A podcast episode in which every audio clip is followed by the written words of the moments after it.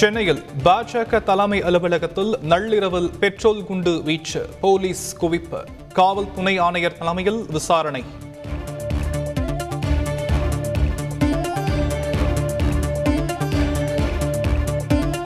தமிழகத்தில் ஒரு லட்சம் கோடி ரூபாய் அளவுக்கு முதலீடுகள் ஈர்ப்பு. தூத்துக்குடி தேர்தல் பிரச்சாரத்தில் காணொலி மூலமாக பேசிய முதலமைச்சர் ஸ்டாலின் பெருமிதம்.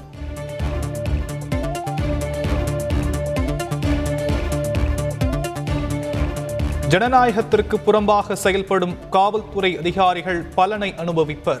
எதிர்க்கட்சித் தலைவர் எடப்பாடி பழனிசாமி பேச்சு. சென்னையில் நூற்றி முப்பத்தாறு இடங்களில் பிரச்சார கூட்டம் நடத்தியுள்ளார். சென்னை மாநகராட்சி அனுமதி.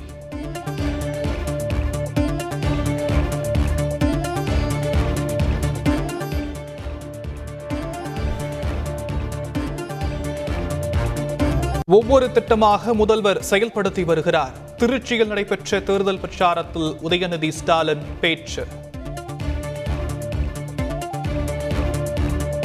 பொய்யான வாக்குறுதிகளை கூறி மக்களை திமுக ஏமாற்றியதாக ஓபிஎஸ் குற்றச்சாட்டு.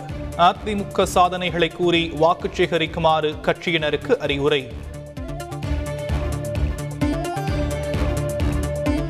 கூட்டணி கட்சி வேட்பாளர்களை எதிர்த்து நிற்போர் கட்சியிலிருந்து நீக்கப்படுவர். திமுகவினருக்கு அமைச்சர் தாமு அன்பரசன் எச்சரிக்கை.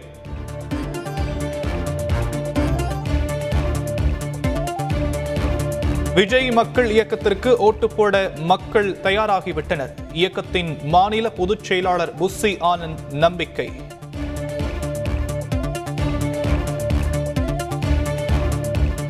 வாக்குச்சாவடி அதிகாரிகளுக்கு இன்று முதல் தபால் ஓட்டு விநியோகம். சென்னையில் வீட்டு முகவரிக்கு அனுப்பப்படும் என தகவல்.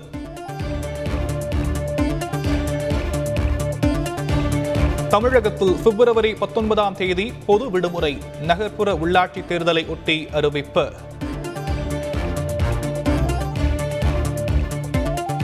பெண்களுக்கு முக்கியத்துவம் அளிப்பதற்காகவே தலைவர் பதவிகளில் ஒதுக்கீடு. உள்ளாட்சி தேர்தல் தொடர்பான வழக்கில் உயர்நீதிமன்ற மதுரை கிளை கருத்து. பாஜக மதவாத கட்சி இல்லை என அண்ணாமலை மறுப்பு. அனைத்து மத கடவுள்களும் தங்களுக்கு வேண்டும் எனவும் விளக்கம்.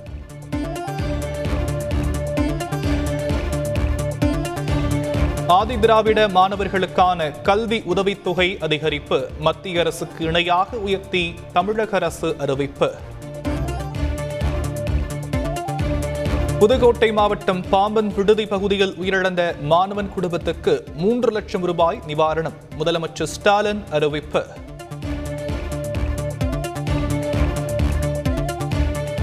தமிழகத்தில் மேலும் மூவாயிரத்து தொள்ளாயிரத்து எழுபத்தோரு பேருக்கு கருணா பாதிப்பு. ஒரே நாளில் இருபத்தெட்டு பேர் உயிரிழப்பு.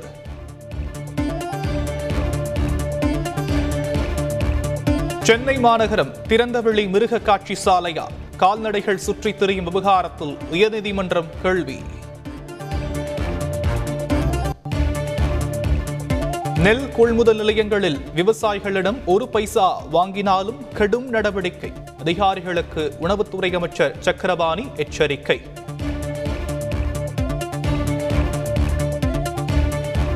சென்னை அருகே குடோனில் பதுக்கி வைக்கப்பட்டிருந்த ஆயிரம் கிலோ செம்மரக்கட்டை பறிமுதல்.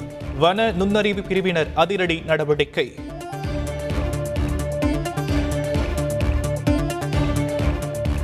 உத்தரப்பிரதேசத்தில் ஐம்பத்தெட்டு தொகுதிகளில் முதல் கட்ட தேர்தல் இன்று நடைபெறுகிறது.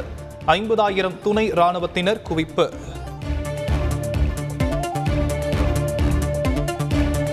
விவசாயிகள் மனதில் இடம் பிடித்து விட்டேன் என பிரதமர் மோடி பேட்டி. சட்டப்பேரவை தேர்தல் நடைபெறும் ஐந்து மாநிலங்களிலும் பாஜக அறுதி பெரும்பான்மை பெறும் என நம்பிக்கை. ஹிஜாப் வழக்கை மூன்று நீதிபதி கொண்ட அமர்வு இன்று விசாரிக்கும் என கர்நாடக உயர்நீதிமன்றம் அறிவிப்பு. பள்ளி கல்லூரி தேர்வுகள் காரணமாக இடைக்கால உத்தரவு வெளியாகலாம் என எதிர்பார்ப்பு.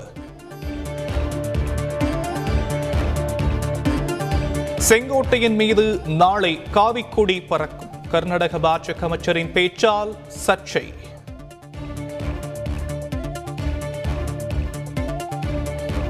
புதுச்சேரியில் ஹிஜாப் அணிவதை எதிர்க்கும் அதிகாரி மீது நடவடிக்கை எடுக்க வேண்டும் முன்னாள் முதல்வர் நாராயணசாமி கோரிக்கை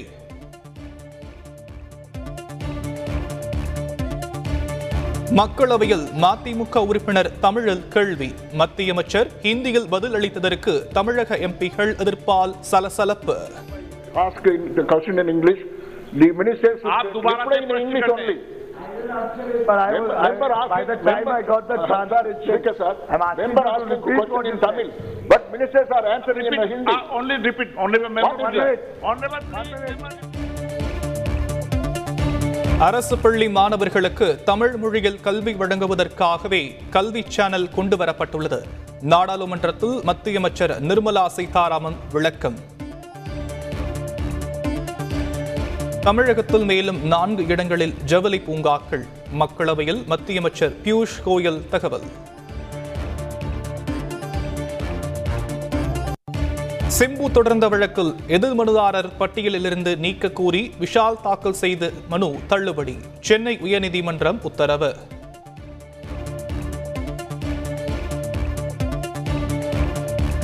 மேற்கிந்திய தீவுகள் அணிக்கு எதிரான இரண்டாவது ஒருநாள் கிரிக்கெட் போட்டியிலும் இந்தியா வெற்றி. இரண்டுக்கு பூஜ்ஜியம் என்ற புள்ளி கணக்கில் தொடரை கைப்பற்றியது.